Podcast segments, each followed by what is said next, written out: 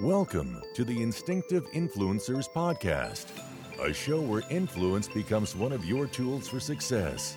Now, here are your hosts, Brian Weber and Ed Haley. Hi, I'm Brian. And I am Ed. And this is the Instinctive Influencers Podcast. Ed, how you doing, buddy? That's another great Saturday night. Yeah, I just, you know, it's funny. I just got done watching you in a uh, a live Facebook feed, and then uh, and then I was like, well, you know what? If he's doing it, I got to do it.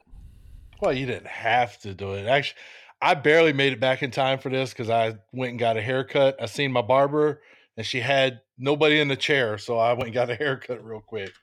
That's crazy because I just came back from my haircut too, and I went and seen Miss Heather Linville over there at Storm and Norman's Barbershop. Yeah, I'm familiar with her. Rub I it bet in. You are. Salt in the wound. Salt, Salt in the wound, buddy. Yeah, that's okay. She she says she's really excited for us, and she wanted me to tell you uh, hello, and that uh, she's really proud of this show, and she's excited that we're doing this. So I'll make sure I, I'll send her the relay. Or you can just tell her on here if you want. Yeah, yeah. Well, I, I definitely uh, miss Heather. I finally found a barber that's decent, and uh And, and, and actually, so my barber's got a pretty funny story. I got to share it with you. So my barber, right, when she went to barber school, she also went to medical school at the same time and got a degree in both. And she likes cutting hair more. So she didn't pursue the medical degree as a career. She cuts hair. And that's that her preference. Is, that is insane because, you know, it's funny. Like that same type of conversation is pretty much uh, the basis of what the gentleman we are going to interview today. He is big time into healthcare. All right. Now this link between your mind and my mind is starting to get a little scary. It is, isn't it? It's like, it's almost like, it's almost like we share a brain. Were we twins at birth? Wait, you were born way before me though. But all right. So, hey audience, today we're doing another interview. We know everyone loves listening to these interviews, and I will tell you, this is going to be a special one. Um, I've, I met Mister Ashby about two thousand nine-ish or ten, and that's when my wife had started working at, at an assisted living home, and she she was working with him, and then met him not long after long after that, and he's, goodness, ever since then, we've been friends. Um, his wife and my wife are actually out doing some running around right now while we record this. Um, go ahead and say hello, uh, Randy, to everyone. Hey, hello, everyone. I'm certainly glad to be here and was looking forward to it when Brian asked me. Yeah, I, this has been one of those shows where, Uh, much like when we got Rick Williams involved and we had him on, it, it, was, it was I was excited for that, just like I'm excited to have Randy on. But we we have to start off the right way. We've been, we started this thing with John Montgomery and Robert Roof, and then and then it went. We did another one. Uh, we did one with uh, Jim Summers, and now it's time for uh, Mister Ashby to get the uh, the instinctive response questions. So this is how it works. I ask you a question, you answer it, then Ed will ask you a question and answer. Now, these questions, obviously, he hasn't got to see in any of them. I did give him a practice one earlier, and he's like, oh, okay. And I said, you're not getting that one. So, yeah. All right, so what we're going to do is we're going to go through, and each one of us will ask. This is instinctive response. So, last fast food meal. Oh, that was easy. Freddy's. Freddy's. What did you have for Freddy's? I got a bowl of chili and a um, Swiss burger. Oh, man, that I thought good. I would. Uh, today was my cheat day, so that's what I did. His cheat day. I've been trying to lose a little weight. He's and he looks terrific. What do you got? It's Ed? Funny you said that because this is my cheat week. So a week, a whole yeah. you get a whole no, week. I had a donor tonight, and it was healthy. It's shaved chicken. It's uh, shaved chicken and cabbage and some other stuff. It was pretty good though. But his his, his sounds so much better though. I, I, I wish I could eat a hamburger. Good. Yeah. Thanks for rubbing it in, buddy. I wish I could have a hamburger.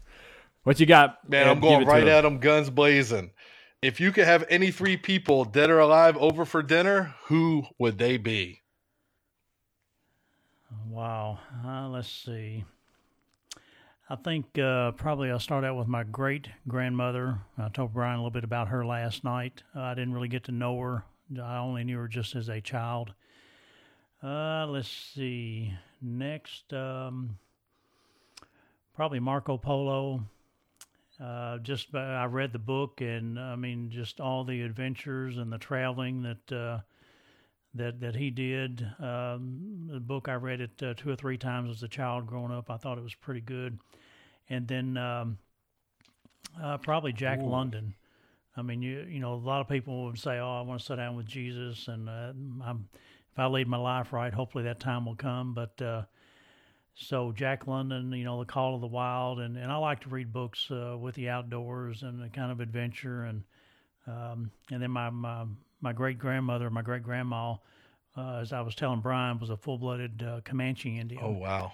And I didn't really get to appreciate that until after she had passed. But um, I'd really like to spend some more time with her um, and just learn. Yeah, yeah. Wow. Yeah, I, I, I thought they're... That's I, awesome.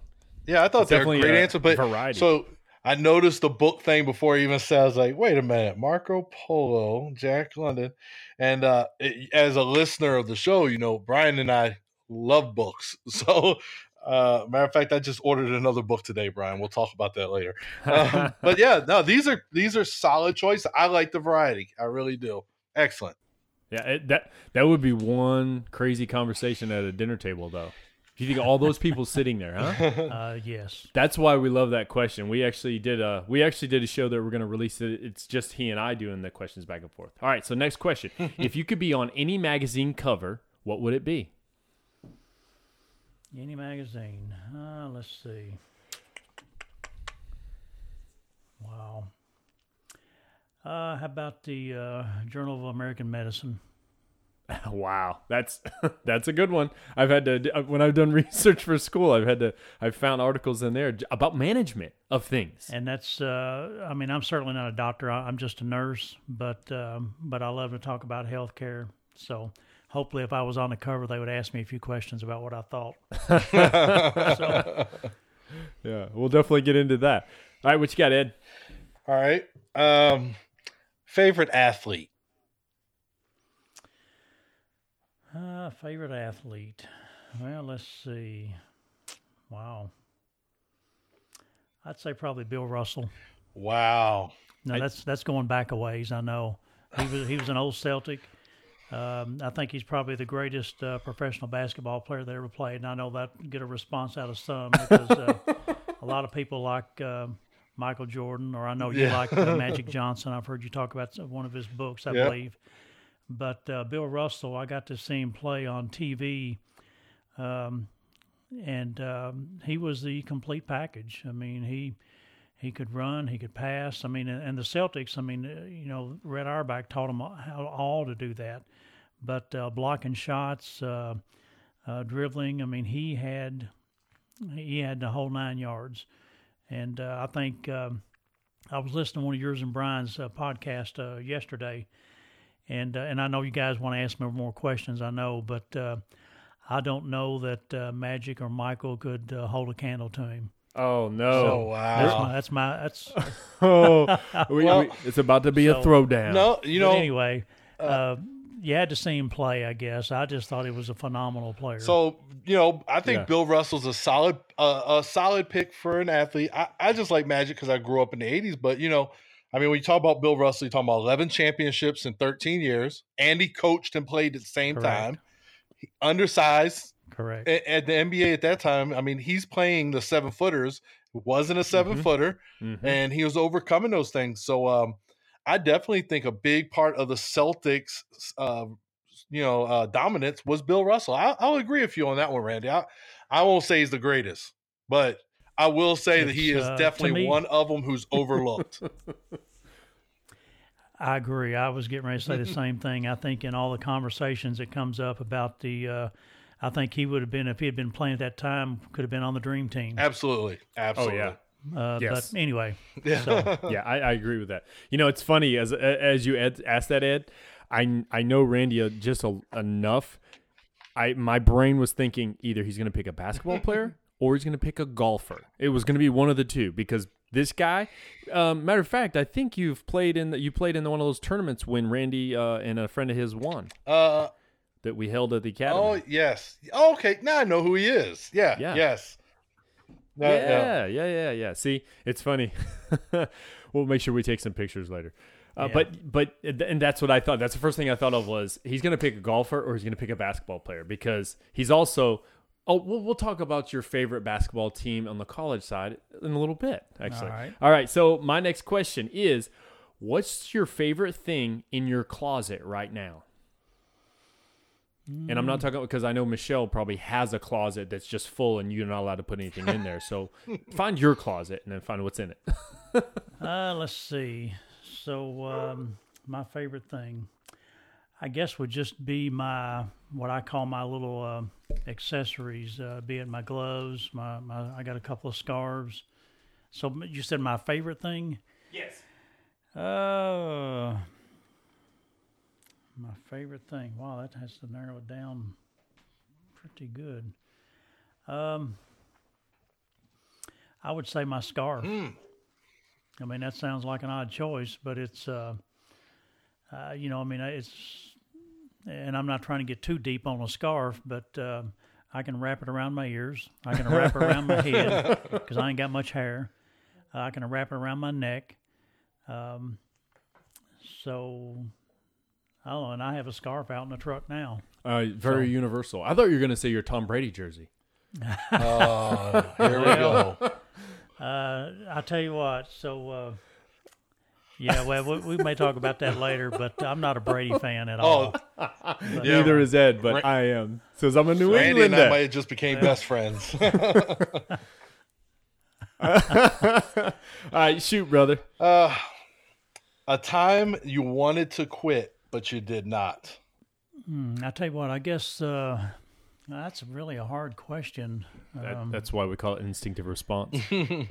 So uh, I guess, uh, you know, uh, and, I, and I won't mention uh, company name or anything, but uh, job before I took this one here, I uh, I went to work for the company with high expectations.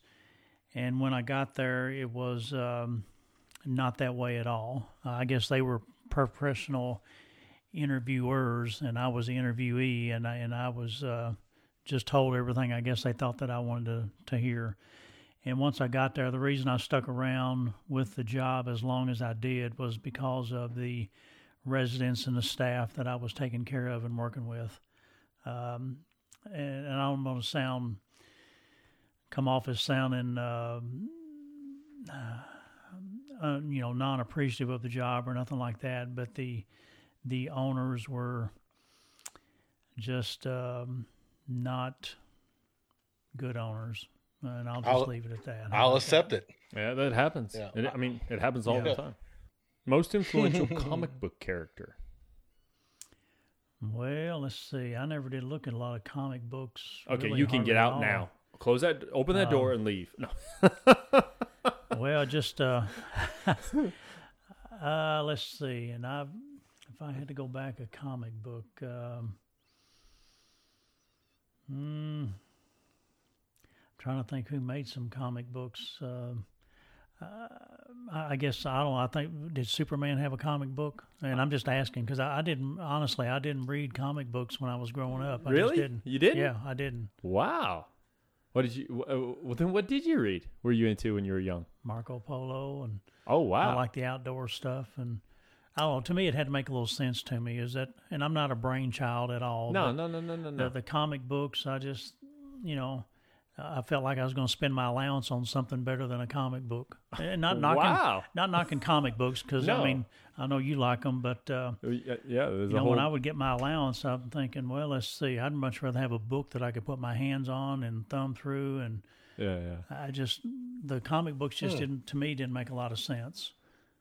Oh, hey, that's fun I with mean, me. That's that's a that's our first because we've asked that question probably two or three different times now, and good. Hey, I, I, I'll buy it for a dollar. Or I can buy a comic book for a dollar, so I'll probably go buy a comic book. No, I'm just joking. If you'd asked my brothers, they probably read wow. a bunch of them, but I just never did. All right, what do you yeah, got, Ed? Uh, yeah, it's crazy, that's huh? excellent, though. But that's awesome. Um, in, in his... Describe yourself as a teenager in three words. Uh, short, awkward, and shy.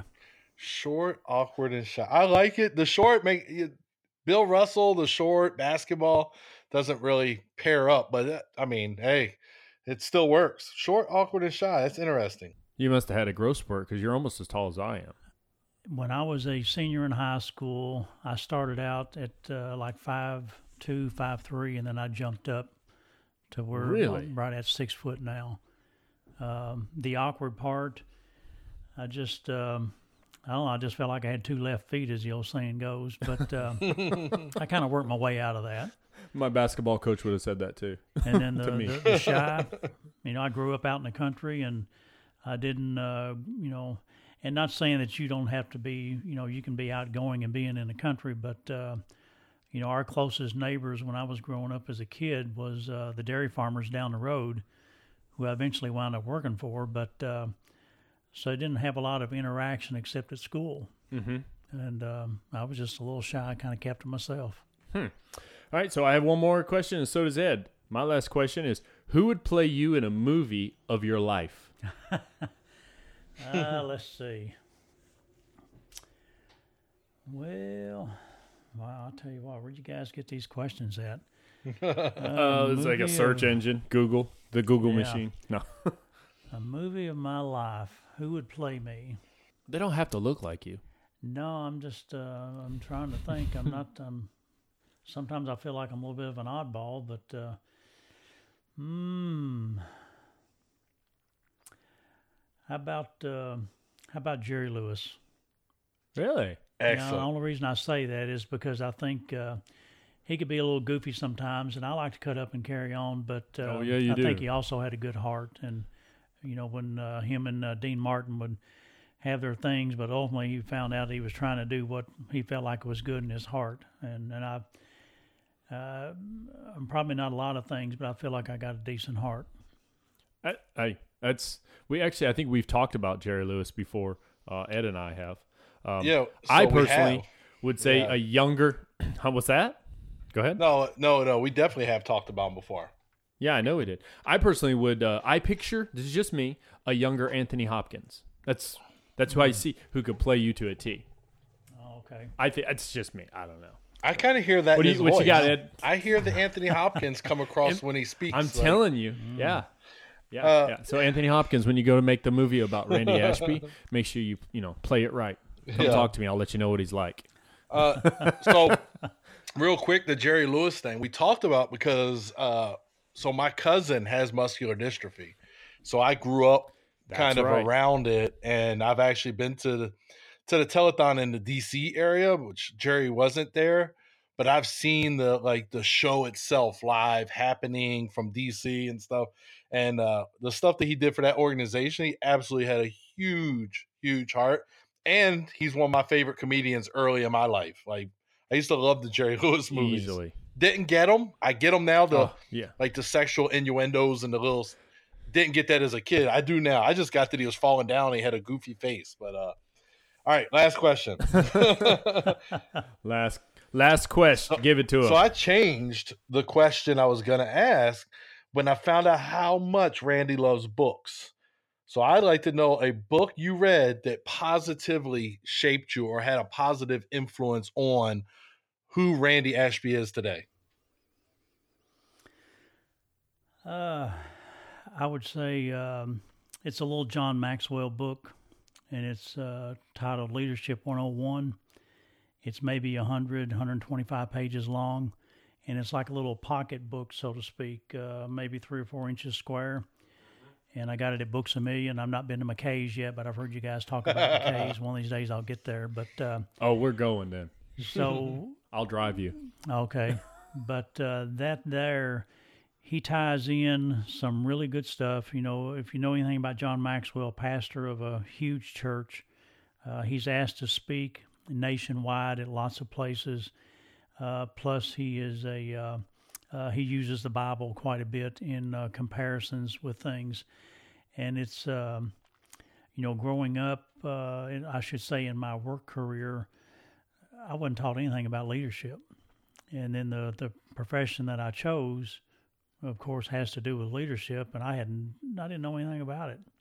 So uh, that was a quick, easy read for me that was recommended to me by my boss.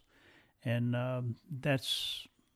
probably been a, and I, I still I read a lot of his books, and I have them there on the uh, bookshelf at work. So John Maxwell, that, John Maxwell, definitely, yeah, and actually that's some, some of the information that we talked about. Go ahead, Ethan. Uh, I almost called you Ethan. That, yes, Ethan. Thank you for the compliment. You both uh, got haircuts. Yeah, that's interesting. That's interesting, Randy, because right now, if you go into my office, I have the John Maxwell Daily Reader, where it's kind of like, you know, like a daily devotional for the Bible, but it's his. And every day he'll talk about something important and maybe give you a little task, like jot down these three things when you think about this, or go say something nice to somebody. I actually have the, that's the, I have two John Maxwell books. I can't find the other one, but I do have that one sitting on my desk, and I look at it every morning to start my day. It's like part of my ritual to get started. Very nice. Absolutely. All right. So we're going to get into some information about, uh, about Randy and, and kind of, you know, kind of explain who he is and really why we asked him on the show. And, you know, it's, it's definitely an excitement to have. So Randy was born in Madisonville, Kentucky in nineteen fifty-eight, right, Randy? Correct. Yeah. Madisonville, Kentucky. Have you ever, I've been up there multiple times because I have friends that live up there, but we've, uh, actually Randy and I drove through there one time. Uh, we went to go pick up a, a gym system for my house, and he wrote and he was telling me all these really cool stories uh, about that. His very first job was milking cows, you say? Correct. For who? Who who who's you doing this for? Uh, J D Buchanan. He's he's the gentleman that I talked about. Him and his wife were dairy farmers, lived down the road from us uh, when I was growing up.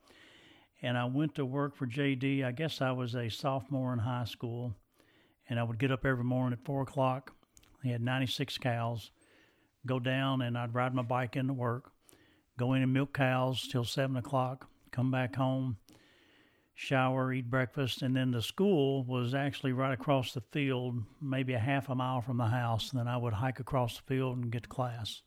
Wow. And then get out of school, go back at four o'clock, milk the cows all over again. Would you do and, all uh, ninety-four in like one yes. setting, like in the morning, and then do them again in the afternoon? Yes. Yeah, they were yeah. milked twice a day. Now, I'm not I'm not familiar with milking cows. Um, we raised some cattle before when I was younger, but I didn't. Wow, that's a lot of work. It was... Uh, I enjoyed it. It was just like a, uh, well, like an assembly line. You had uh, two rows, and you were in the middle with uh, the milk jugs, and you would take the uh, uh, the the milkers, and you would just switch from one side of the aisle to the next, and you'd have the cows come in and keep them fed and watered, and and hmm. then go on. And it was. Uh, I was making big money. I made a dollar and a quarter an hour, and I thought I was just—I thought I was raking it in. Yeah. But uh, about how old were you then? Uh, let's say sophomore in school. I was uh, fourteen or fifteen years old. You're one of how many children in the family? Four. There's four of you. Mm-hmm. Okay. Yeah. And and your mom, she still lives up in the Madisonville area right now. Mom is in a nursing home up in Madisonville. Yes. Okay. I, I was up there seeing her yesterday, as a matter of fact. Absolutely. Yeah. And and listeners, remember that when he talks about nursing homes, because we're really going to tap into that in a little bit. Uh, so that was your first job. But you also said you're the first person on either side of the family that graduated high school. Correct. That must have been a crazy day. Well, I'll tell you what, I didn't know about it until I actually I was a senior in school. And um, I know when graduation time was approaching, there was uh, some some of the family that lived out of town, Saint Louis, and um, out around Oklahoma was going to come in for the graduation. I'm thinking, you know, it's just, I'm just, I'm going to graduate in high school. Yeah. And then uh, mom and dad was telling me that on either side, I'm the very first one. And, you know, so... You remember we mentioned my great grandmother, uh, you know, as a as an Indian, and then they just, um, you know, going to school wasn't a thing there, you know, for her. And then uh, my my papaw on my dad's side, his father had broken his hip in the coal mines, so papaw went to work when he was five years old, and he never did. And then dad, uh, when he was in the fourth grade, then my papaw, his dad, got hurt, broke his leg, and he had to quit school in the fourth grade and go to work. And just, you know, a whole set of circumstances, I guess, over the years. But uh, I don't know if that's necessarily anything to brag about, but well, no, uh, but well, I was I mean, uh, I was the first one on either side of the family. But you have to think about it, too. Um, during certain era, you know, certain times, uh, school, you know, it's you did one thing or you did the other. I mean, they probably had basic reading down and things like that, which it's, you know, that's what you needed. And then they went to work and they had a craft that they were, that they must have done or, or, or a career that they followed, but you weren't like, you didn't have to go and present a diploma to get a job back then. Right. Like it is now. It's like you Much show, different. Yeah. Now you have to show like a college master's to just I'd get a high school won't get yeah. you anywhere now. Yeah, you, you got to have a college master's degree to run the fry machine at McDonald's. You know, I mean, yeah. I'm just exactly. But but, oh, almost not almost knocked the microphone down. Uh, but but with that, so you you were the first. You had tons of people coming in after graduation. What was the next step for Randy Ashby? You know, because it's like you, you reached this, in a sense, you, you reached an achievement that many others did. What was next in line for you? So, you know, uh, living up in Western Kentucky, that's uh, coal mining country. So both sides of the family had several coal miners. And um, I guess a lot of people just thought I was naturally going to go work in the coal mines. So my uncle, he was a mining superintendent down at Providence, number one. He took me down there, and I'll remember it for the longest time, uh, on a Saturday afternoon to show me around. He was going to hire me. Mm. Saying it was an underground mines. So keep in mind, I'd, by that time I'd shot up to right at six foot. So a little taller than some and shorter than some, but so it had been raining for a couple of days. So as we go into the, down into the mouth of the mine, of course, then we start trudging through some mud. We get further on down in, well, of course, underground, you, you're stooping over. And uh, so you're walking with your hands behind your back. And literally, before we got all the way through showing me, we were down on hands and knees crawling. Um, now, you still had a few inches up above your head to play with, but it was so low that you couldn't, you could either squat and walk, which was yeah. where you at, but we got on our hands and knees. So between the going through the mud that was probably a foot deep and the rats swimming around mm-hmm. and not being able to stand up straight, Uh, when I got back out of the mine, I told my uncle, I said, thank you, but no thank you. And I just decided then and there I didn't want to have anything to do with the mines. Mm-hmm. So my, my papaw had always told me, he was asking me when I was uh, uh, going through my senior year, what are you going to do? So, of course, uh, at that time, and we'll get into that later, but uh, the draft was still going on. Mm-hmm. So I had registered for the draft. And I really and fully and truly thought I would get drafted. And then just a few months before I graduated high school, that was done away with. So I didn't didn't get drafted. Um, Papa said, well, there's two things in life that people will always do. One, they're always going to eat. Mm-hmm. And two, at some point or another, no matter how good you take care of yourself, you're probably going to get sick and need some type of hmm. of care. Mm-hmm. I've heard that. I've heard that before. Yeah. So uh, so with my first part of my career, I went uptown, and uh, Dad knew a, a gentleman that owned a local I G A, and I went to work up there carrying out groceries. And then I eventually worked my way up into uh, what they call a manager trainee program, um, to where you would work in each department. So, you know, I learned something about produce and learned something about the business office and and uh, and all that. Mm-hmm. So when I went back to the meat department, um, that clicked. And it was uh, the idea of taking a hanging side of beef or a pig and carving it up into something that you could put out on a counter and people would buy and eat. Mm-hmm. And it was, uh, to me, I thought it was so cool to um, go back there and take your knife and your hacksaw and cut off what you needed and carve it up and cut it up and mm-hmm.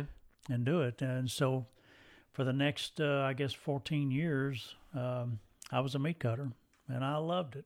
For fourteen years? Yeah, and I would, uh, if it paid anything, I'll be honest, I would probably still be doing it today mm. because I loved it.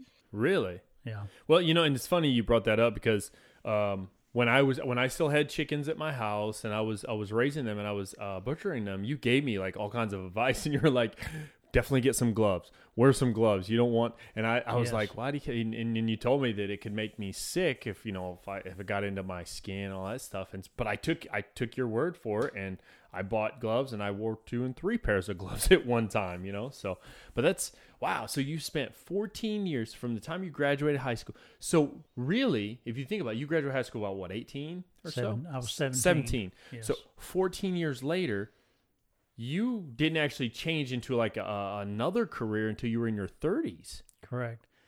What I did, I tell you what, and I and I tell my daughter and I tell uh, people that I work with, if you're thinking about going to school, and, and you know, and you're sick of high school for a little bit, maybe take a summer off, but then don't delay it. Go ahead and do it, because I went back to college. I was thirty-three when I finally went back to, to college, or started college, I should say. I didn't, when I got out of high school, I guess I was not necessarily burnt out, but I thought, mm-hmm. what am I going to do? I mean, you know, yeah. I, my G P A was good enough at the time where I could have, but yeah.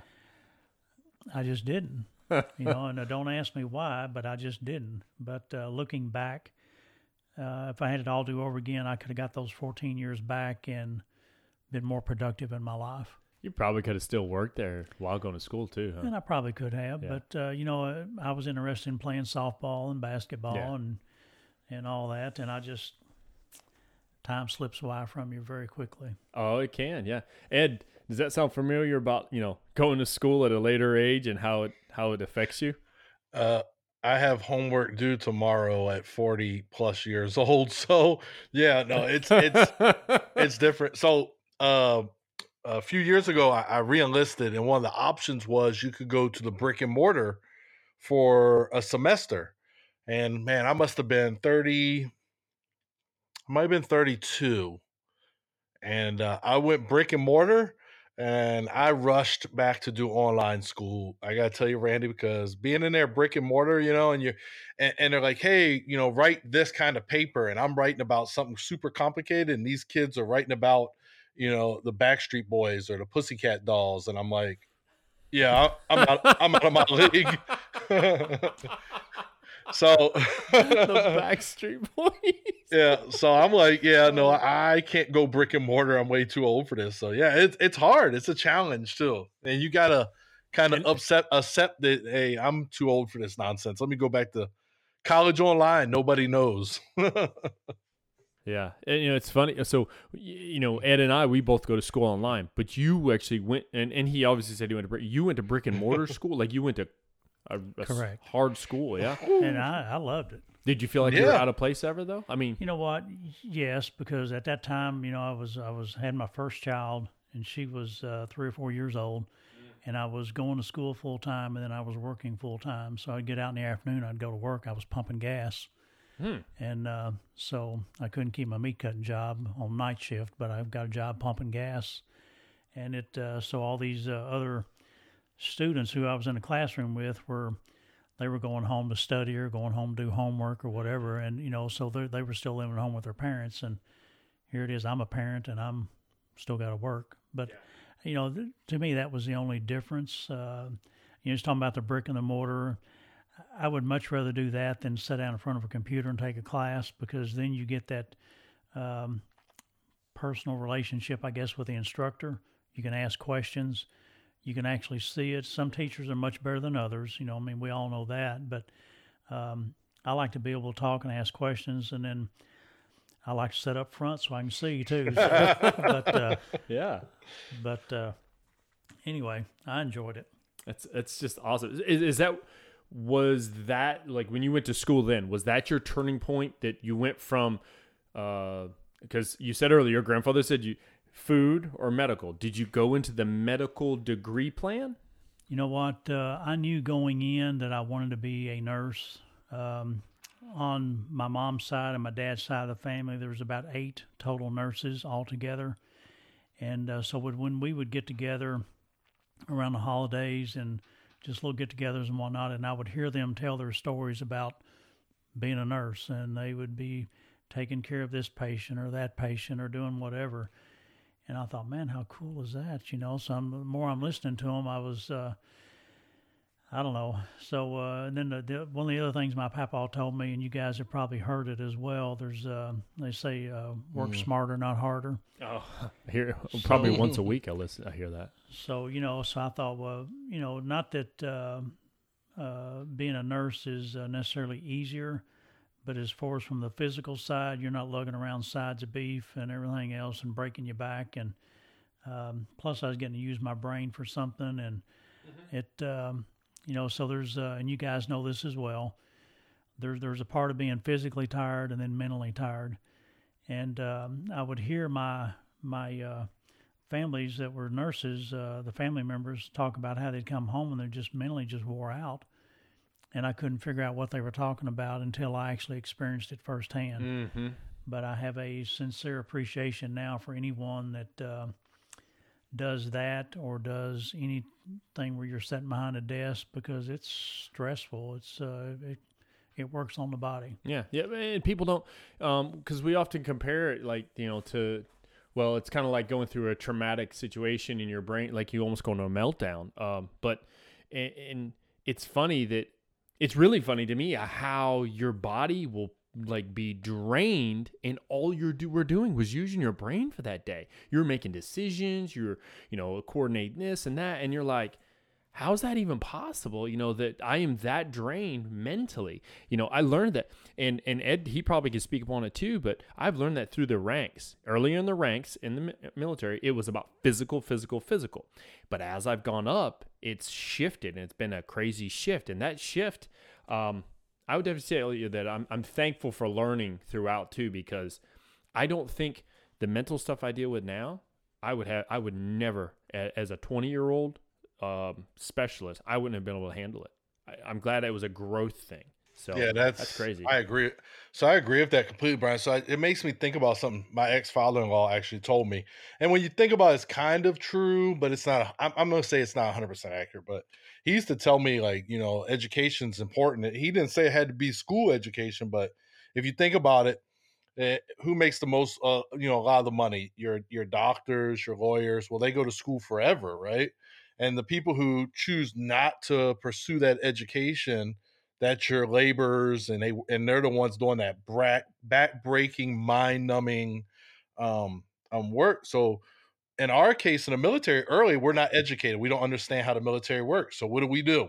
We're digging ditches. We're filling in foxholes, whatever. And as we grow and we continue to learn, right, throughout our career, that lifelong learning comes in, and then we get a little bit away from that stuff, and now we're making decisions, now we're planning events, and we're doing that type of stuff. So that growth and that learning is so super important. So yeah, and that's kind of what came to mind while Randy was talking. Absolutely. It's funny you brought up lifelong learning. Go ahead, Randy. I was going to say, do you ever I know I have you ever wish sometimes you were back just to the physical part of it and not the mental part? I I so I am a uh right now, the job I'm in now, I sit a lot.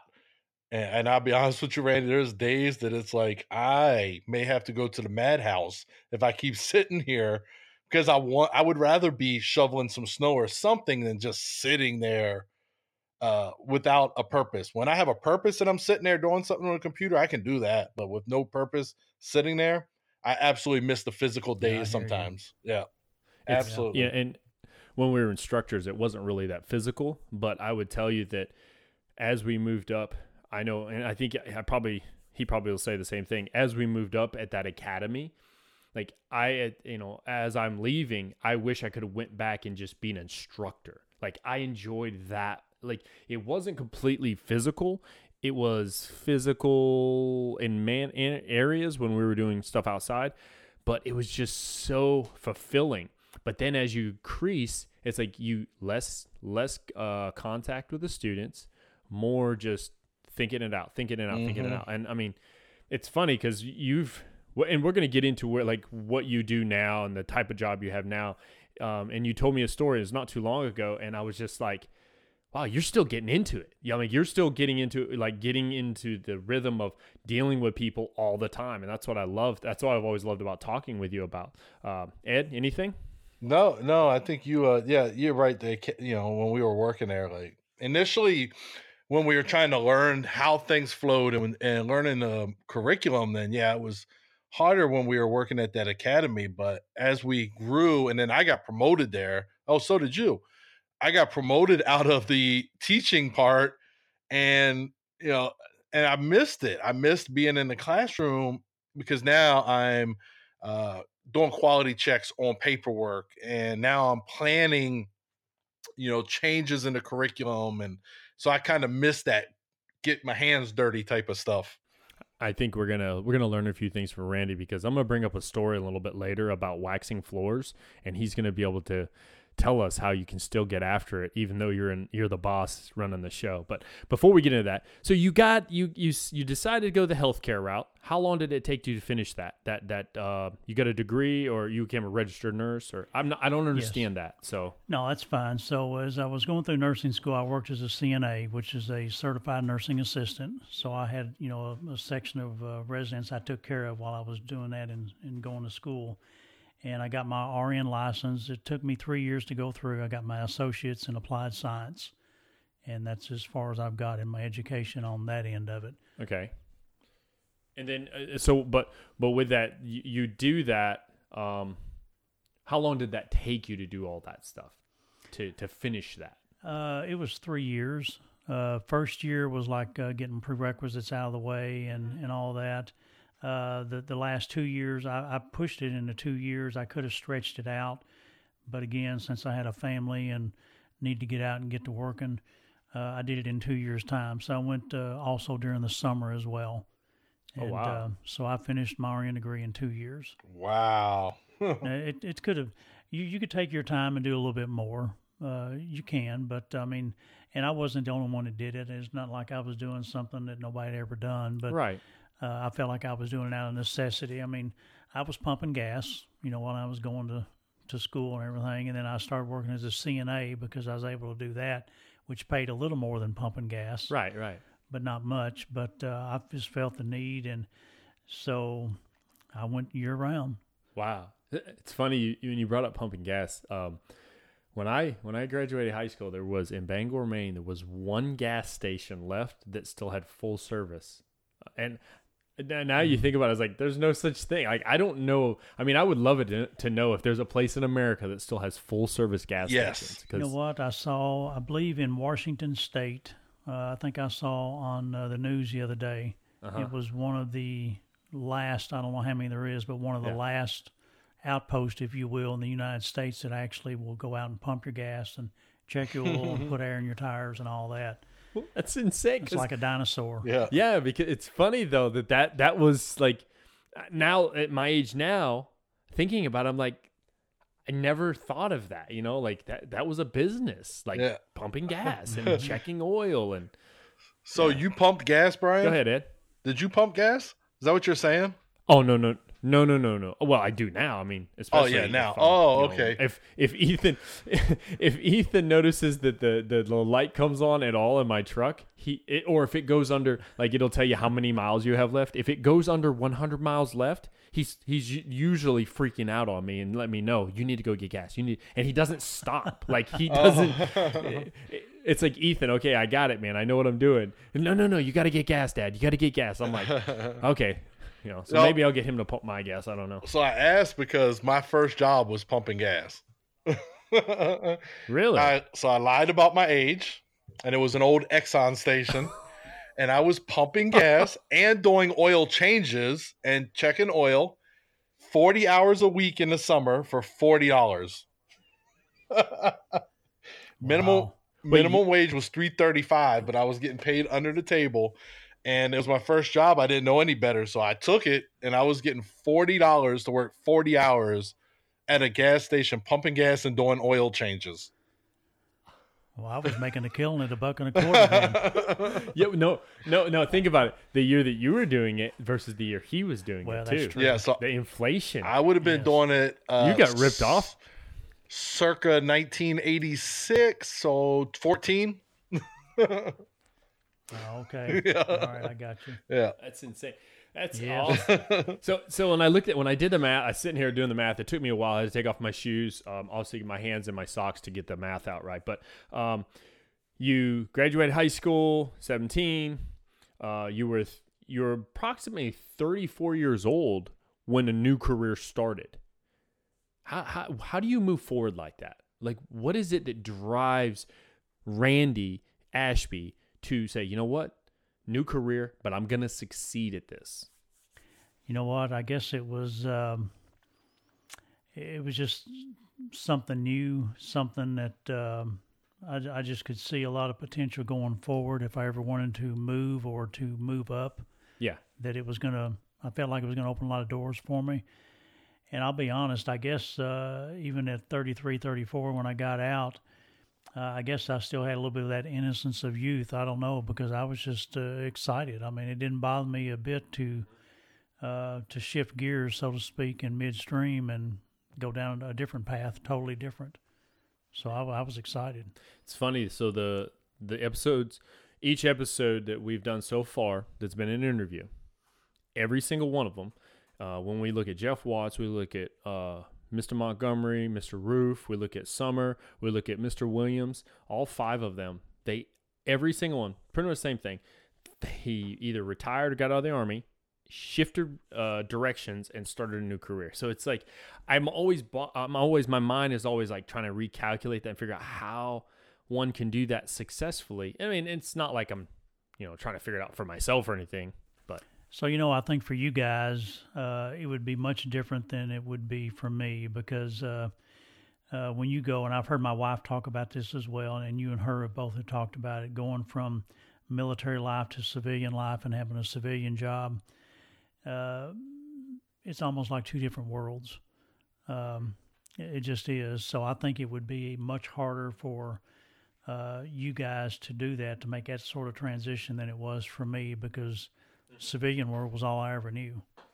Okay. No. If that makes sense. No, no, yeah, no. It, make, it does make sense, because we have a different lingo. Yeah, it, makes per- it makes yeah. It makes perfect. I'm going to tell you, Randy, a few years ago, I was about to retire, and I got promoted, so I didn't. But as I was approaching it, that transition that you're talking about, you know, that your wife and Brian, I was scared to death, man. I'm not. I'm going to be completely honest with you. I was scared to death what was next. And I actually got out the military, went to the civilian sector, and came back in the military. So I had a peek at the civilian life, and even transitioning there, I was like kind of iffy about, oh, I got this job. Do I really want to push myself to do something different, something better? I, I worked as a Walmart greeter for like ten years or something like that. So, or not Walmart greeter, a stalker. Uh, so those, the, those transitions are tough. He just walked out. He says nah. A stalker. He actually walked around stalking people, and I, watching them. That's what it was. Oh, that. And I was a night stalker, okay. too. So. oh, that's uh-huh. horrible. No, actually, uh, so it's funny. Ed brought that up. Weren't you in uh, Canada the whole time? Eh? Yeah. So when I transitioned to be a civilian, I, I left the country and transitioned and was trying to do it in another country. As so now I'm an immigrant, and you know, I'm, I'm a resident, so I can't work federal jobs. And I was working like temp jobs and all that craziness. And, but the transitions were so stressful. Like, you worry about it, because I got a kid at, you know, two kids at home and a wife, and you got to feed them. And yeah. yeah. And so then when it was time to get out the military, I was like, mm, I think I'll stay in. They may have to make me You're leave. You're supposed to feed them? Yeah, you got to feed them. I think it's two hot meals a day, one M R E or something like that. Oh, yeah. All right, so you finish the degree. You go into the healthcare business. Where's the first place you go? I mean, what's the first uh, job you take on, you know, as a nurse? So it was at a nursing home. And uh, so when you go through nursing school, you got four semesters, and they kind of hit on four different areas. And so I knew I didn't want to be an O B nurse. I mean, you know, the last thing a woman in labor wants to look up and see is a male nurse, probably. Uh, they just want to see their doctor.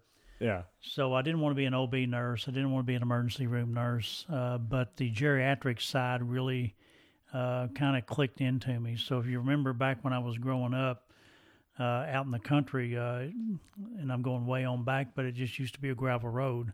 Again, the closest neighbors was the dairy farmers, and they were up in years. So when I grew up, Uh, kind of, I guess, factors into me being a little shy and awkward, maybe. Mm-hmm. Um, uh, I grew up around old people. You know, Mom and Dad was probably the youngest, and then, uh, you know, my uncle. But uh, the neighbors up and down the road, and Mom and Dad, you know, we weren't allowed uh, as kids, you know, to go.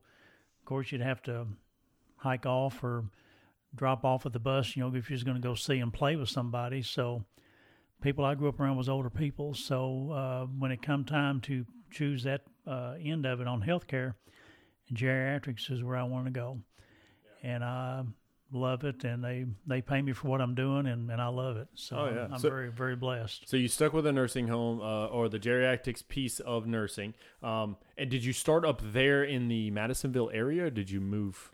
I did. Uh, there was a, uh, a nursing home up there called Senior Citizens Nursing Home, of all things. But uh, it was a nice, it was a little eighty-eight bed building, and um, I really got my feet wet, you know, because you can go through school, and I did, and they, you got your books, and it teaches you everything, but when you actually get out in the real world, so to speak, and actually lay hands on a patient, and then you get to do, start doing some of those skills that you learned in school. And to me, it was just, uh, you know, I remember the first time I drew blood on somebody when I stuck the needle in the vein and uh, got that flashback of blood. It was just, it was kind of like a rush. Uh, you know, and I don't mean that in a bad way or, or yeah. a, uh, anything, but I was like, like, cool, I did it, you know. And yeah. it, uh, you know, the other like, person's hey. like, cool, he did it. Yeah, they were probably relieved too. But, uh, uh, but you know, you, you practice in school, and it's just, uh, uh, you know, so I finally got to put the skills to use, and it was, and I had uh, some really good teachers, uh, if you will, when I got out, because uh, when I got out, I graduated as a registered nurse. So when you look at the hierarchy, when you go into a nursing home or even a hospital, C N A is at the bottom. You know, they do all the grunt work, so to speak. Then you have an L P N who can give medicine but is not as educated, and there's some things uh, like starting I Vs or drawing blood that they can't do that an R N can do. And it's legally, right? We're not saying they and can't physically, they're just legally, right? Legally, correct. Okay. So it was, um, so here I am, and I talk about the, the leadership part uh, that I had no idea about. I get out as an R N, start to work on the floor. And some of these folks, when I was going through nursing school, I'd worked as a C N A when I got the job. I was their partner, so to speak. And then when I graduated school and come in that next Monday after I got my license, then I'm immediately their boss, so to speak. But then they're still teaching me. So some of the best teachers that taught me so much to be an R N uh, was the L P Ns and the C N As. Absolutely. And it... Um, I don't know. They've, they've just uh, great, great teachers. I owe them a lot. Yeah. And that's, and, and that falls along the lines of what we talk about with lifelong learning. It's just, it's insane. Like how people will reject the knowledge of others because they think that they're better or smarter, all that. And it's, I mean, we talk about when we would teach in the classroom, if a, if a young twenty-one year old male or female brings up an idea and, and, and I, and I, and I can learn something from it. Oh, I love it. That's the greatest, because it's continued learning. That's what it is. And I guarantee you, you probably still to this day, you have things where oh, I didn't know that. Well, I'm glad I learned that, you know? So you know, we'll all learn to the day we die if we allow ourselves to learn. That's it. Exactly. What, big thing. If you allow yourself. I like it. Yeah, it's, it's, it's huge. So you, you, and what you brought up was very much what a lot of our, so in the services that our soldiers have to deal with. They go to the school that Ed and I taught at. They leave that school. One minute, they're on the line with them, buddies working. The next day, they get promoted, and now it's like, or maybe it's, you know, they find out they're getting promoted, then they get promoted within the next month. But, and now they have to be in charge of it. You know, that transition, was that around the time that you received that uh, Leadership one oh one book, around that, that transition, or was it a little bit later down the road? It was later down the road. Um You know, the, the I guess the lessons that I learned from a couple of the C N As and the, and the L P Ns were, you know, we're just like you were trying to get the same outcome. Mm-hmm. You know, we want to take care of the patient each and every day and just get the same outcome. Um, you know, we both put our pants on. You may have a little more education, but you still don't know everything there is to know.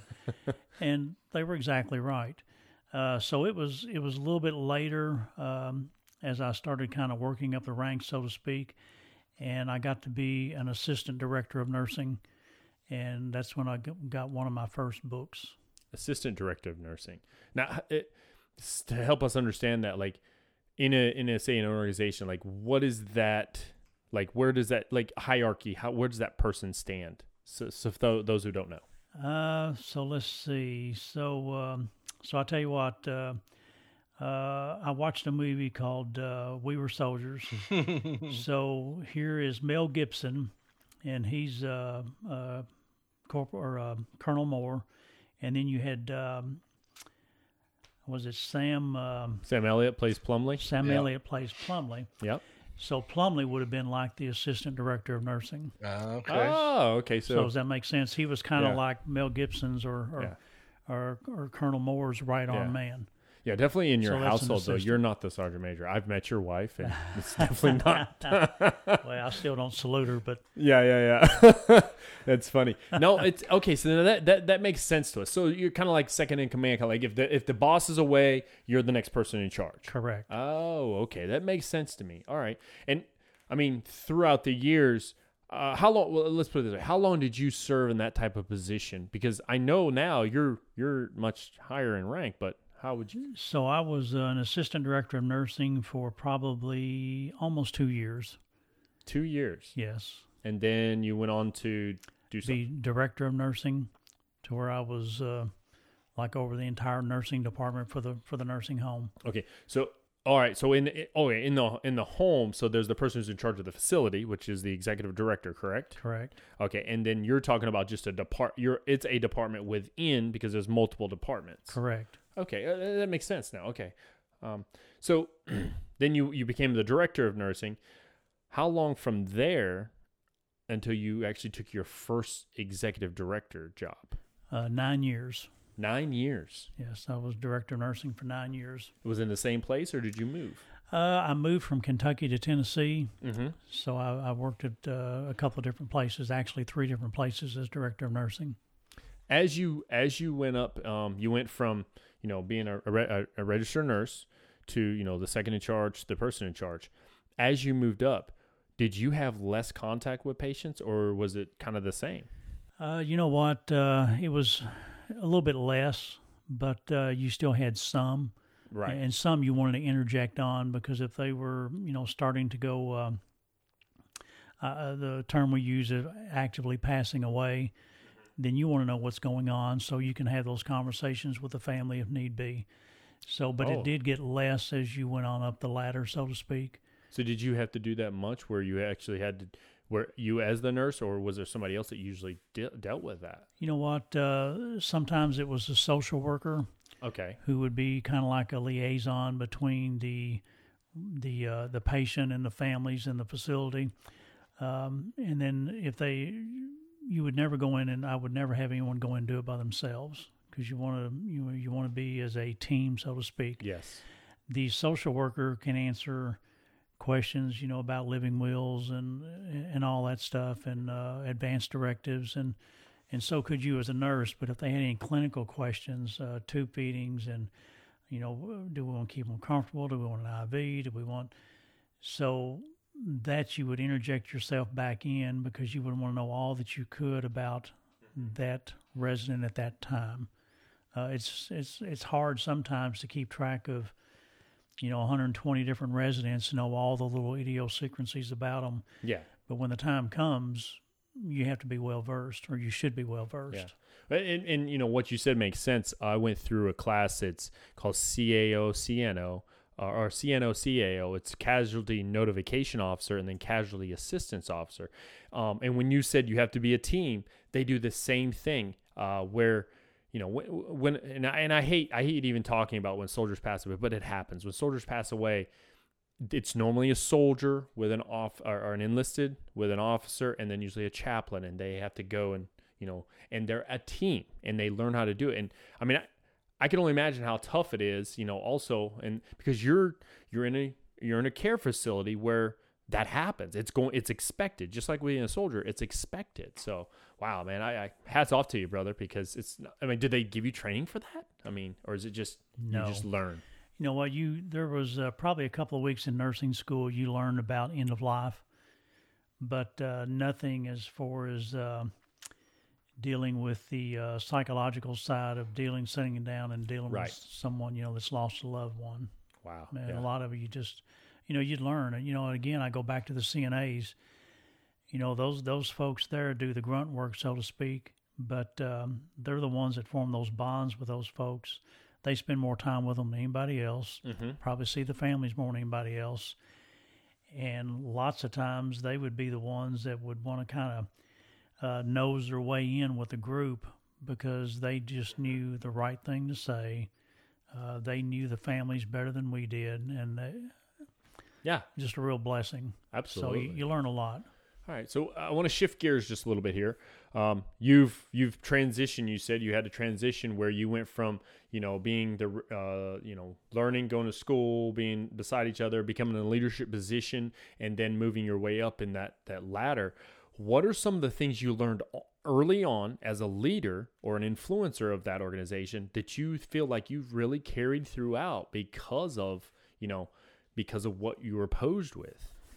Uh, I guess uh, probably first and foremost, uh, you have to be the leader. Uh, you, you can't necessarily be friends. Mm. Uh, you got to be the one that's going to take charge.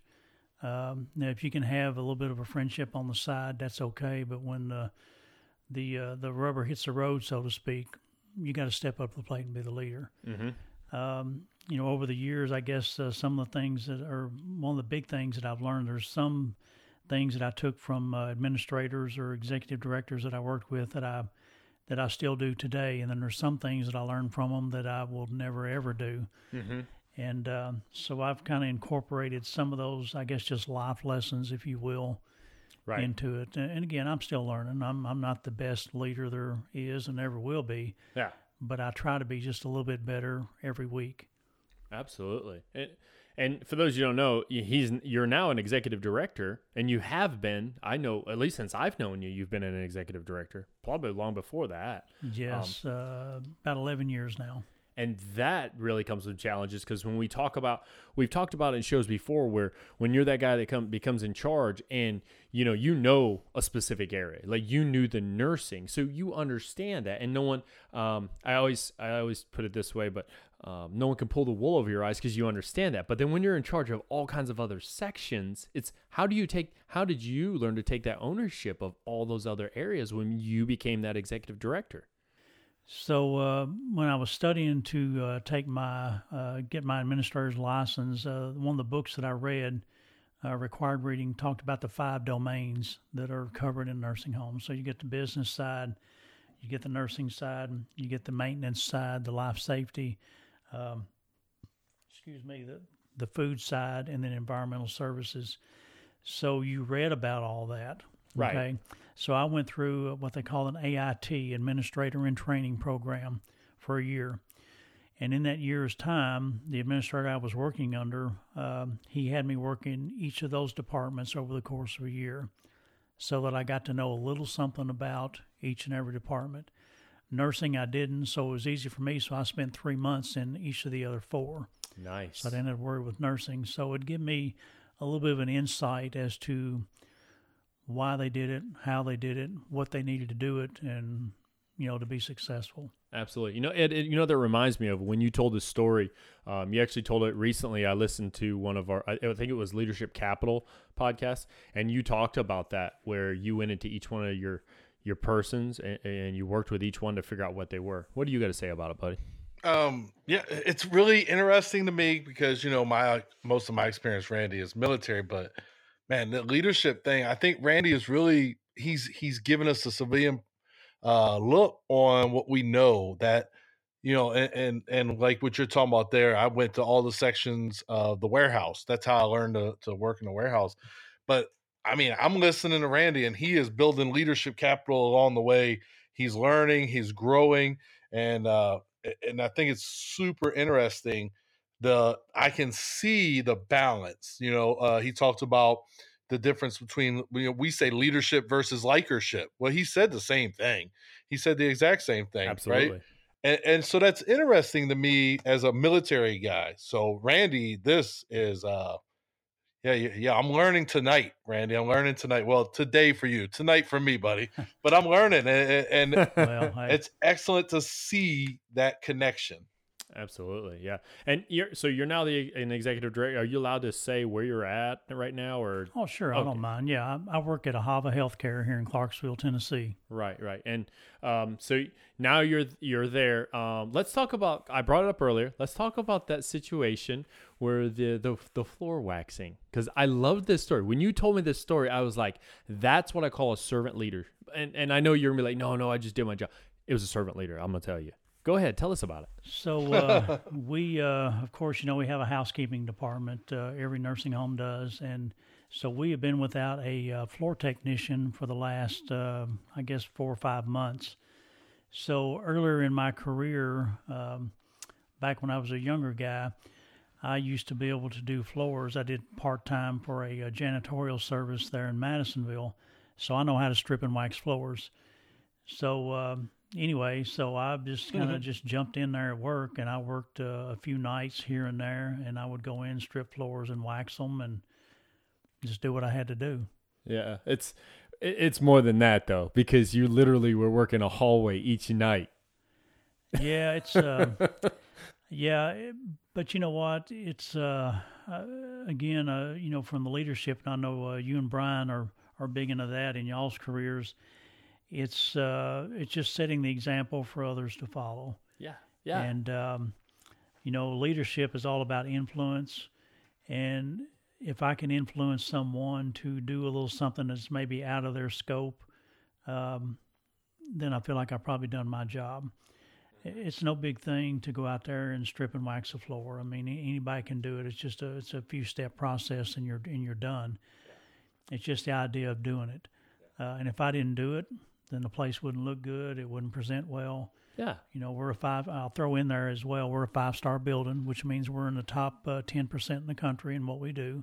That's awesome. So, uh, but it's just, uh, I have a good team that it allowed me to be able to take those nights and go in and do it, because I felt like that I could go in and work night shift, and the team was strong enough during the day that they just kept everything going. That's, and and that's a cool thought too. It is. That's amazing. And I, I mean, I don't know how much involved you were in building the, their leadership, but the fact that that could happen, that says a lot for them. Um, but before we go any further, I wanted to let you know, if you're still looking for a floor technician, the Army produces them every day across the globe.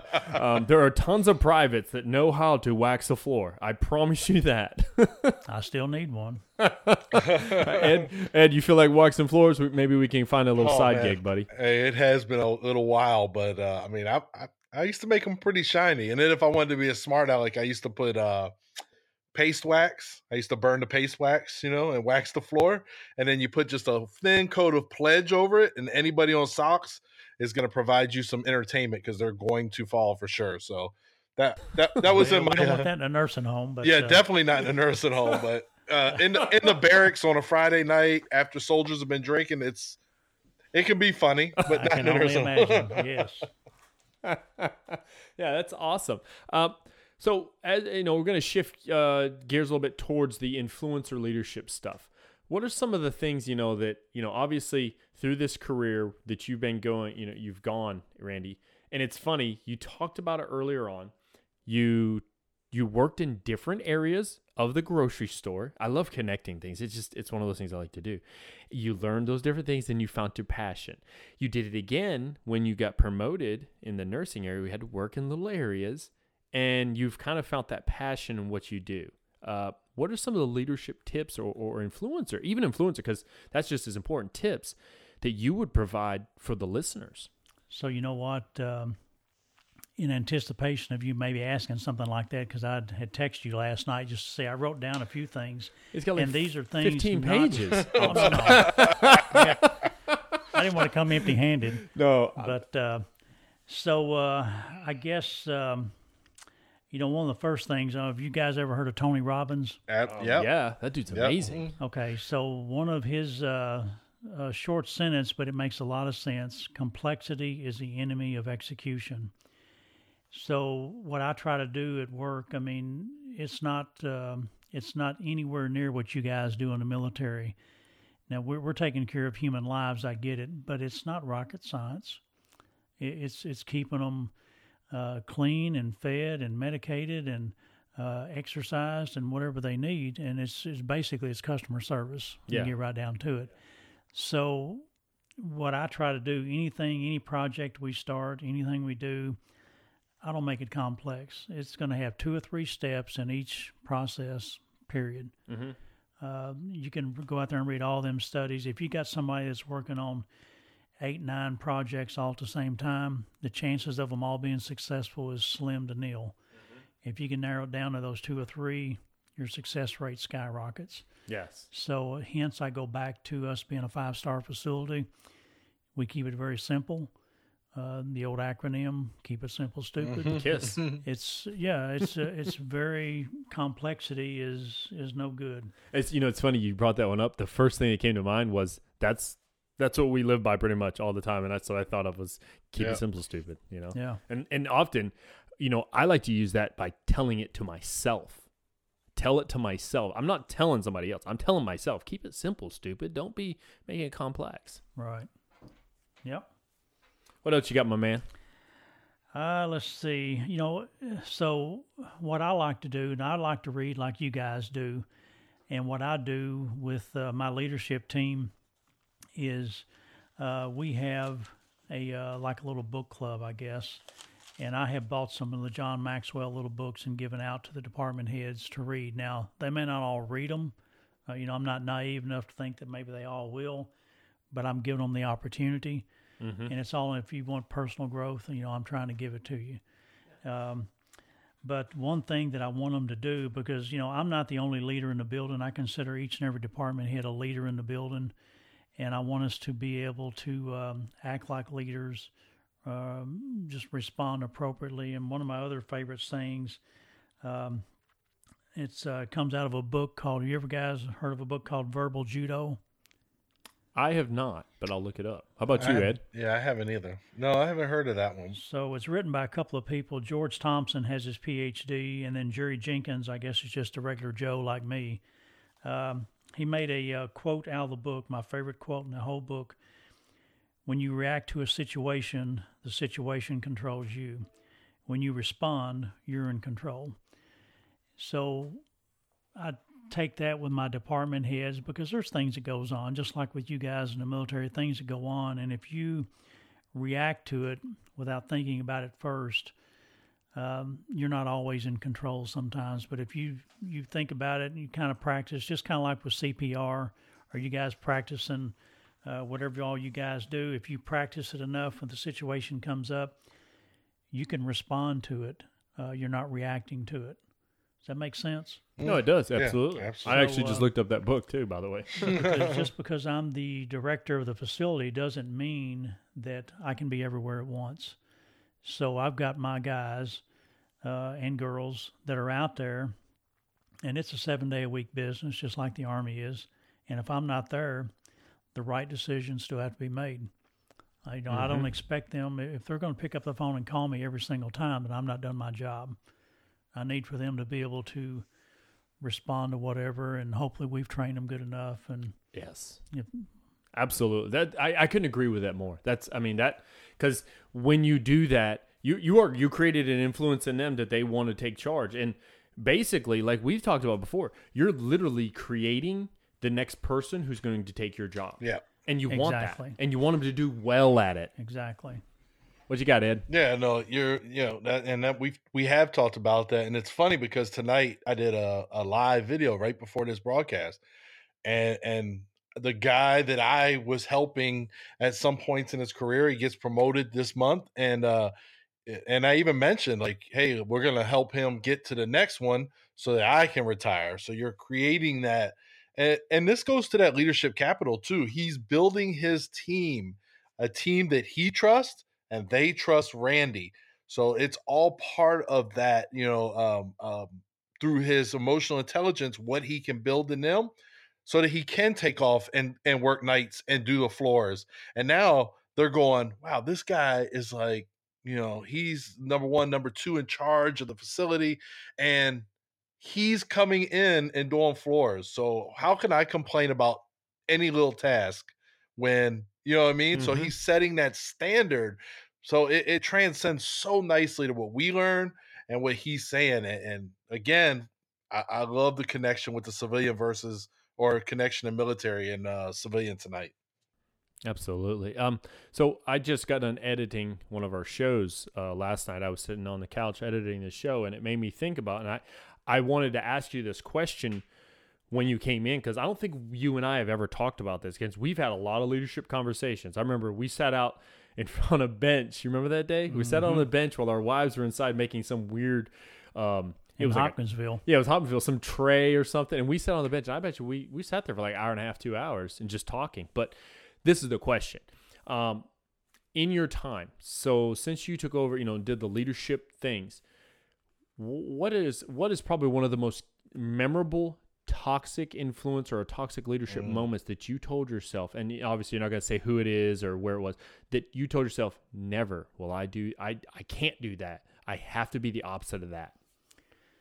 So, yeah, earlier I had said where I had learned some stuff uh, from administrators that I would never want to do, and some stuff, you know, I learned that I'm still doing to this day. Um, I worked for a gentleman uh, here in Tennessee, down in Nashville, that he strictly sat behind the desk. Um, he had a parking spot that was right up by the front door that was covered. Uh, he would come in and he would go check uh, the mailbox, and he would go to his office. And if you wanted to see him, you'd go to his office. He never got out and walked around. He never met residents. He never met family members. Um, he would call people up to his office if he wanted to see them instead of getting up uh. and going out. Uh, very much... Um, He wanted you to know that he was in charge, mm. I guess. And, um, but he had no personality. He, he just, um, um, you know, he, he would make comments like, Randy, they're just doing, you know, they're just, they're just doing a job. They don't matter. You know, if they don't want to do it, someone else will come in and do it. And I'm thinking, well, you know, to myself, I didn't, I didn't say it to him, but I thought, well, they got a name. Yeah. You know, you, you should mm. at least know their name. Yeah. And he did not know probably a ten percent of the staff that worked there by name, except for maybe the department heads, because he met with them every wow. morning. Right. And um, I just, uh, and then I worked with an administrator. Uh, her name was LaDonna Scott. Total end of the, you know, opposite end of the spectrum there. She was out on the floor so much. She knew everybody. She was a social flower, so to speak. Families would come in the front door. She knew them by first name. She knew they knew her by first name. One of the smoothest running facilities. Uh, so I go back to the, the gentleman I worked for in Nashville. The facility ran, but it didn't run smooth. Could have been better. It could have been better. And, you know, relationships um, are huge. Mm-hmm. They they just are. I mean, uh, you know, I don't care. You could, we could stand up here and say, you know, that we're a five-star building and all that, and, and maybe we are on paper, but when you get behind the scenes, you know, what is it really? Um, that's kind of a roundabout answer, but. Uh, no, I, I agree. Um, this is this is I'm writing down for me. Um, no, I agree. It's the fact that you you literally got to see two different realms, and you knew what worked and what didn't, you know, and maybe, maybe there was something that other guy did do that was okay, but it's just like, you should have done more of this. And then maybe there was something on the other end where she, she was amazing. You said, maybe there was just something you didn't like, but that's how we build our leadership. We take bits and pieces from every little place. Right. He was, uh, in, in my opinion, with all due respect to him, uh, he was a leader by title, but not by anything else. He didn't, I don't know that he earned anybody's respect, to be honest. Um, and I think that's a big part of it. Uh, you know, if you got respect of people that you work with, um, you know, they'll sometimes they'll go to the end of the earth with you, so to speak. And you guys know that more than I do because you've been all around the world. I've not. But they'll do things for you that uh, you may not get otherwise. Does that make sense? No, it makes total sense. Yeah, absolutely. Yeah. Absolutely. What you got, Ed? Anything? Yeah, no, I am just caught up. I'm not going to lie. Randy has me caught up in what he's saying. It is, uh, he, he's very interesting. It's very interesting. I like his perspective. Yeah, I, I've had the, uh, the benefit of getting to ride with him multiple times. We helped him move like what, twice, two, three times? I think it was three too, times. Too many times. Yeah. So every time it's like I spend the whole day with him or a couple days with him, and, and I get to chit chat. And I'm, you know, it's funny that we learn so much and we can implement that, you know. And there was one time it was, it, I want to say it was right after we, we were helping you move this last time, and we were at Yellowtail and you kind of, you blurted off something, and then you sent me a message. It's just awesome. He sends me a message later on, and he's like, I just, I was just, I'm sorry I was out of place. I'm like, no, Randy, I love your opinion. I'm glad you said that. And I learned something from that, because it was that humility that somebody can, and you know, I talked about it during the toxic leadership, um, oh, I'm sorry, the toxic influencer um, show, which that I think that comes out a little bit after this. Uh, but I talk about how um, this one guy, he made me mad, and I kind of blew up a minute, and, and I didn't really blow up. I was just really forceful with him, but then I had to go back. I just, I knew it inside of me that I had to go back and tell him, hey man, that's not your fault. I was just in the wrong place. My mind wasn't in the right frame. I'm sorry for that, you know? So it's just, every time I learn more and more from you. So I love it. Uh, Ed, what do you got for him? Any questions before uh, we get to no, on? Um, no, I think he, he brought up some good stuff. So I, there's a term for it. I want to say it's called walk around leadership, when he talks about the one just in his office. And, you know, I mean, we, we talk about leaders of presence, um, but that, you gotta be a walk around leader. And I learned that so in the book I read. Oh, go ahead, Randy. I was just going to say, you you hit on something that I read in, in uh, my book before I took my test. It's called Management by Walking Around. Mm-hmm.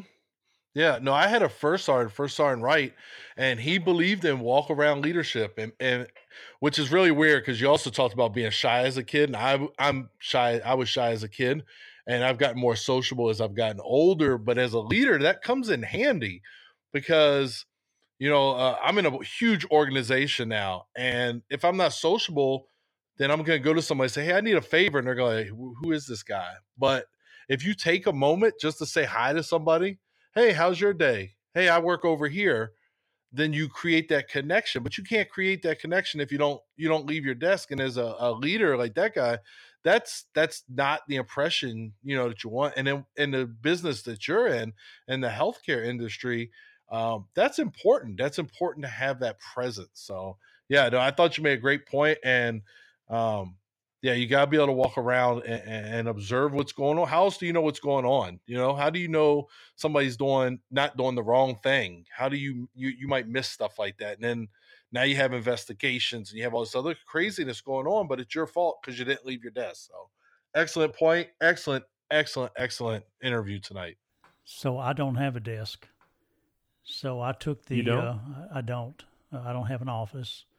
So I, I used to, but, uh, as I've read more and I've, I've just kind of got into it a little bit more, you know, uh, chatting with Brian about the leadership stuff.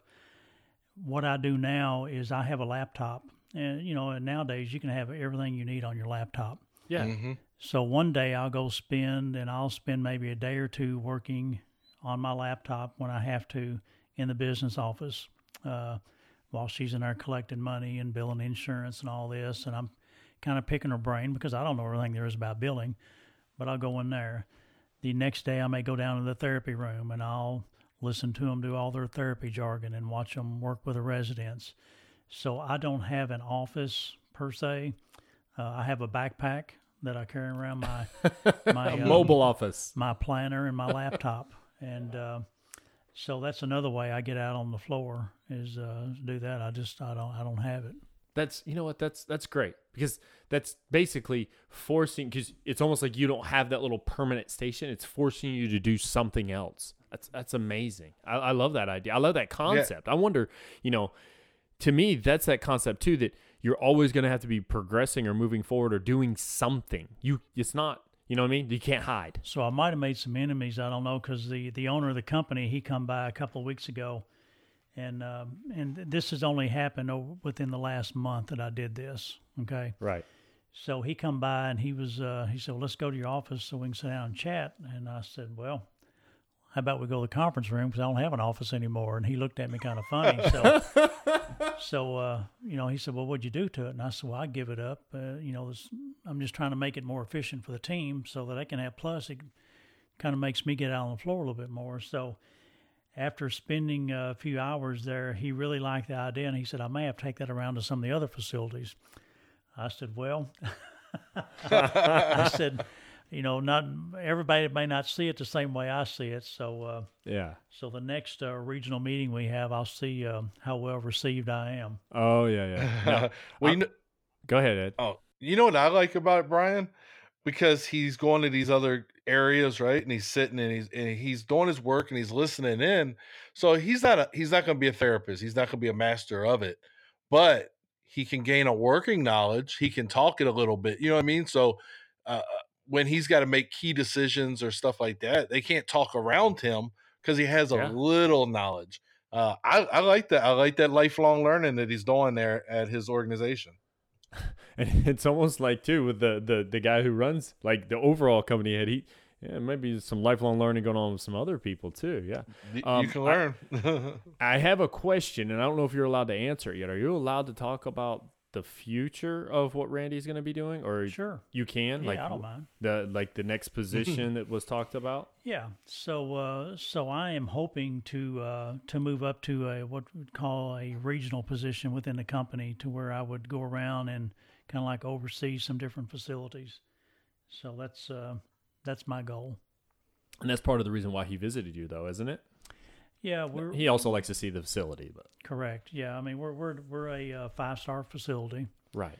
And um, so hopefully I can replicate that in some of the other facilities, you know, when the time comes. Absolutely, yeah. It, I I only brought that up because I was I was kind of excited when my wife told me about it because obviously you're you talk to your wife, she talks to my wife, and then my wife talked to me, and that's how I found out. And I was excited. I was like, yes, Randy is moving up that la-, you know. And I'm not saying the ladder, but it's. The fact that you get to you'll get to influence even more people is what I'm excited about. Like I am, like it excites me because I know you personally, and and I think it's like people.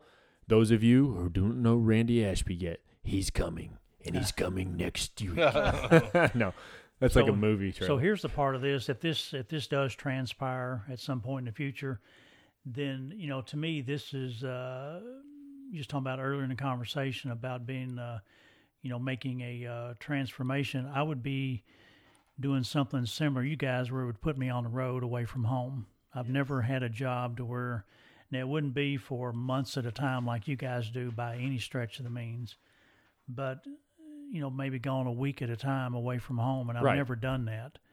Uh, and that's something I've, uh, I've kind of mulled over in my head, you know, because I'm used to going home every night and sleeping in my bed and seeing my wife every night and, Um, so, you know, you guys, y'all are the experts in that on being away from home for extended periods of time. You're getting ready to go out next month. Yeah, yeah. And be gone for several months, not to bring up something mm-hmm. bad. No, that's but, fine. Um, so, you know, that's, um, that's the only downside, I guess, to yeah. doing something like what I'm wanting to that's, do. Yeah, no, it, it, it's totally understandable. Uh, it's funny. So Ed has the German studios. I'm actually going to call mine the South of the Border Studios, but it's not going to be like Mexico. It's going to yeah, be south of, bo- south of the parallel. Border, but oh, yeah, okay. uh, south of the parallel. Yeah, no, um, it's just you know, it's it's amazing to hear that too because you're you're literally like you're taking another transition. And it's funny because at the same time, Ed and I, at some point, we have to retire. And when we retire, are we going to take on jobs that where we're stable? I will. I mean, I love being around my family. Um, my wife knows I'm just one of those people. I have to get away every once in a while to clear my head type thing because that's just who I am. But I don't know. Like I don't. I don't know what's to come. Ed doesn't. That's why I'm trying to get Ed to you know to. Uh, partner up with me some other things, but we'll see what happens in the future. So, uh, but that's, yeah. yeah. So what's that? That's funny. Go ahead, my man. No. So I, I actually have always wanted to travel for work and, uh, you know, I don't know if retirement's the answer, but, um, yeah, I've always wanted to travel, but I think that instead I'm just going to buy a fishing boat and I'm going to live in Florida. And when I need to get away, I'm just going to go out on the boat. I don't know about this travel stuff, but we'll see what good. Brian can, Hey, we'll see what he can talk me into. I didn't know about doing a podcast either. And here we are twenty-five or so episodes in and I'm still yeah. going. So oh, wow. we'll see what he can talk me into, Randy. Yeah, yeah, yeah. No, I have a, I have a lot of uh, expectations for Ed. So I'm just letting you know. He doesn't know this. I'm going to whisper it to you, but he's going to be really important in my company. Oh, okay. Oh yeah. Well, there you yeah. go, Ed. Yeah. No. Um, so with that, is there anything you'd like to leave listeners with before we close out, Randy? Uh, you know what? Uh, So yeah, there's uh, I've read this. Um, let's see. Da, da, da, da. I wrote down a couple of things here. You wrote down more than a couple. There's three pages. Well, hang on here. Oh, it's right up the very top. Okay, so you guys were talking about what you were going to do after you retire, and you know, I was chatting about, you know, um, my career and shifting gears and all that. Um, plan your own life. Uh, there's a gentleman by the name of Jim Rohn, R O H M. I love Jim Rohn. Had a quote, says, if you don't design your own life plan, chances are you'll fall into someone else's plan. Now, Ed, it sounds like Brian's already got you in his company, so keep that in mind. But now I think uh, Brian's a good guy, so he's got a lot planned for you. It says, uh, and guess what they have planned for you? Not much. So what I would say to anyone out there is, uh, you know, live your life the way you want to live it. You're the only one that's in charge of it. If you don't take charge of it, then you may wind up doing something that you don't want to do for the rest of your life. And uh, me, I've been very fortunate. Uh, I'm going to be able to do a job till I retire that, uh, again, that they pay me to do. And um, so I feel very blessed to be able to do that. Some people are in these jobs, uh, the old proverbial nine to five, and um, it's never too late. Uh, and I know I'm talking in circles here, but it's never too late to start over. One of the uh, women that I graduated nursing school with, she was fifty-six years old mm. when she decided to go back to nursing school. Wow. She had been a housewife and a mother her whole life. Her husband passed away. And she said, now I'm going to do what I want to do. And I remember when she was talking to the class, um, you know, it's it's a shame how many people go through life doing what other people want them to do instead of doing what you want to do yourself. Yeah, yeah. Now, no doubt she was a great wife and a great mother, but at the ripe old age of fifty-six, she was going to finally be able to do what she wanted to do. She'd be happy. Do yeah. it early. Yeah. You know, do it, um, figure out what it is you want to do, and you'll have a great life. Absolutely. You know, and I for, I failed to mention that you're a U K fan earlier Well, you know, on. And I thought everybody was, but... Um, no. So thank goodness we're not all Patriots fans. But, yeah. So, you know, here's the thing. You know, the, the Patriots, Tom Brady, Belichick, oh, or Belichick, no. or Bellyache, or whatever you want to call oh. it. Belichick. Here's the thing. I got... Okay, yeah, guys, listen, I have friends got into that. I have friends so, in New England that are going to freak out, and they're not going to listen to our show anymore because you guys are downing them. Come well, on. Here's the thing. No doubt they'll all be in the Hall of Fame, but with an asterisk beside their name. Oh, no. Exactly. So, um, you know what? It's not like some of the old uh, old school teams that played for it and, and, and just – so what, what did Brady say the other day? And I ain't going to say it over the air, but uh, when he made the comment about being in the Pro Bowl – You'll have to. It's, you'll have to. I'll show it to you when we get off. Here, yeah, but, you'll have uh, to because I don't know what you're talking about. Yeah, they'll have a little star next to their the Pro name. Bowl? Well, that's basically what he said in yeah. so many four-letter words. But yeah. uh, anyway, yeah. so uh, yeah, they'll have a little asterisk beside their name there, Ed. Oh, good. So. You too. It's like I feel like I'm getting ganged up on here. I don't like this. And and the, the other part is this too. You're a U K fan, so you're always making fun of the U T. Well, Tennessee you know Vols. Now, I know how you guys love to read books, and I know Brian does. Uh, in the news the other day, and it was just so heartbreaking, the uh, the U T library burnt, and they lost both books. but, uh, oh. but anyway, so... Uh, oh, he's so full. Hey, Ed, I'm telling you, this guy, he kills me. So I had to uh, get rid of a bunch of stuff at my old house, and one of the things, I was just going to... I was just burning wood. Yeah, he's got a picture of it. I was burning this wood, and it had a University of Tennessee symbol, the T itself. He wanted to make sure he got to set it over at the pit and then take a picture so he could share it with all the U T fans at work where he was at. So, wow. This guy's ruthless. Man, I thought you were a good leader. I think, wow. I think that picture should go in the show notes. Oh, no, no. I've got it on my phone. I'll send it to him. All right. Well, hey, Randy, I, we want to say thank you so very much for being a part of this show.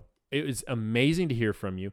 Um, I, to tell you the truth, I'm sad that it's only this long because there's so many things that like you and I have had conversations on about leadership and understanding. As a matter of fact, one of those books you talked about buying, you gave my wife. I now have it in my possession. It's going to Korea with me because it's three different books in one by John Maxwell, and I loved it. And I want to take it with me to kind of help. Um, I want to say one of the things in it was talking about leadership influence in it. It was like the third book in it. It was, okay. a, you know what I'm talking about? Yeah. It's got yeah. three books in one. Yeah. And yes. I was, I was excited about that. And so it's funny, like inadvertently you actually You've influenced me as a leader and not even realize it through my wife when she w- used to work for you a long time ago. And man, I'm glad she doesn't work for you anymore. Now we can be friends. There you go. Yeah. Well, I'm I'm glad. And I, I appreciate you guys having me on here. It uh, has been a lot of fun. I hope I didn't talk in too many circles, and uh, I hope I didn't come out sounding like oh, some old country hick. Uh, I'm always a little self-conscious about my voice, but I appreciate being on the show and uh, you guys taking the time out to uh, to chat with me. Oh, we enjoy it. Ed, you got anything last before I give them their uh, task for the week? No, it's been uh, a very good interview, and there's nothing wrong with being a U K fan as long as you're not a Dookie. I can't, I can't deal with a Duke fan. So I don't like Dookie. Yeah, right. I go back to ninety-three. I almost busted a T V. I, I would say, but, I, uh, I will definitely say there's, there is the three of us have something in common. None of us like Duke, so that's good. Or Tom Brady. Um, so all right. Oh, watch your mouth. Or Tom Brady. Oh, my goodness. You guys are killing me. All right. Hey, audience, you know it. It comes, it comes every show, every single show we throw out a task. Well, here's your task today. So he talked a little bit about, you know, walking around a lot. And then also Ed brought up the idea of walk around leadership. So my question for you, and answer this, why don't you first try it out and then come back and answer the question when you see it on the closed Facebook group page. How can you use walk around influencing to make yourself and others better within your organization, maybe uh, within your community, what outreach, your church, your um, among your family, no matter what it is you're taking part of, if you're a coach, whatever it is you do, how can you use walk around influencing to make yourself and others better?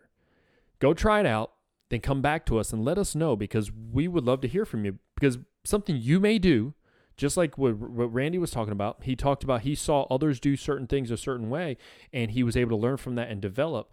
Well, if you go try it out and then you report back and you kind of give us a little synopsis, maybe somebody else can use that. And that's lifelong learning that we talk about all the time. Ed, you got anything last before we end it?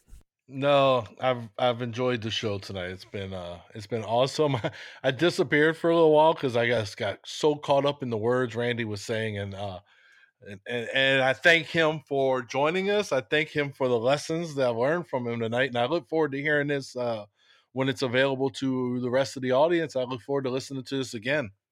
Awesome, yeah, definitely. All right, well, that ends the show tonight uh, or today. We say tonight because Ed is at nighttime. We're actually during the day. But uh, we thank you very much for listening in. Make sure you check out one oh one Influenced. Put it in your search bar for the fa- on Facebook. It'll take you to uh, our Facebook page. Join the group.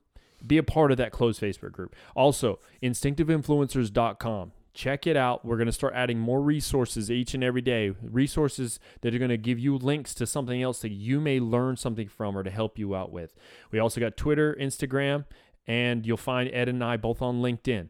All great resources. Those of you who are uh, not avid with LinkedIn, I recommend you get on there, you set, you build an account and start creating your profile and start doing some of the professional reading that's within LinkedIn, because there are some great articles, great information, uh, but I'm going to start taking some of that information off there and putting it in our resources page on our, our website, so it can help you. And some it's, it's, a, it's a centralized location to help you uh, develop who you are as an influencer, a leader, whatever it is you're trying to be. With that, I am Brian. And I am Ed.